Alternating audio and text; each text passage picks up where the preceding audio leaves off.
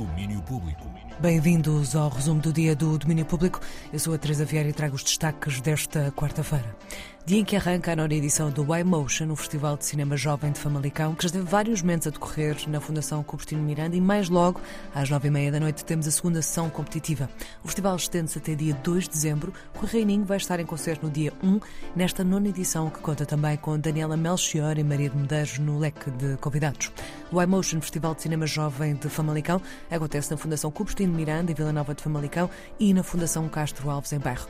A entrada é livre para todas as sessões, programa disponível em ymotion.org. E agora, em confirmações para o próximo ano, J Balvin, artista colombiano, dá um concerto em nome próprio no Passeio Marítimo de Algés em junho do ano que vem. Apresenta o disco mais recente, José, saída há dois anos. J Balvin é um dos artistas latinos mais ouvidos em todo o mundo, com números astronómicos de vendas e streaming. Para ver o artista no dia 1 de junho do ano que vem, Dia da Criança, podem já procurar bilhetes a partir desta sexta-feira. E Patti Smith é presença confirmada no Festival Jardins do Marquês, em Oeiras, dia 7 de julho, nos Jardins do Palácio do Marquês de Pombal, em Oeiras, num concerto com a sua banda habitual. Diferente do que vai fazer em março, em Lisboa e Braga, com o projeto Soundwalk Collective.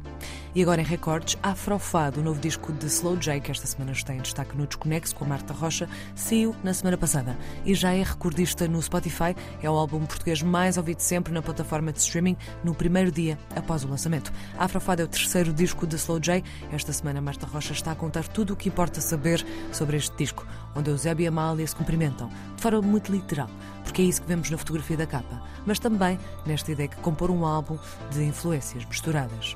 E temos mais, desta vez com Andre 3000, lançou há pouco tempo o seu novo disco New Blue Sun estreou em número 34 na tabela da Billboard 200. Ora, o recorde não está aí, mas sim na canção que entrou na Billboard Hot 100, I Swear I Really Wanted to Make a Rap Album, but this is literally the way the wind blew me this time. Poderá ser uma das canções com os títulos mais longos, mas aquilo que se sabe é que a canção mais longa alguma vez entrar nesta tabela. São 12 minutos e 20 segundos, o que fica bem acima dos 10 minutos e 21 segundos de Fear Inoculum do Stool, que era a canção mais longa, seguida por Black Star de David Bowie com 9 minutos e 57 segundos. I swear I really wanted to make a rap album, but this is literally the way the wind blew me this time, the Andre 3000. Essa é agora a canção mais longa a entrar no Billboard 100. E a primeira do artista a entrar nas tabelas desde a sua colaboração com o B.O.B. de 2012, Play the Guitar, portanto há mais de 10 anos. Domínio Público.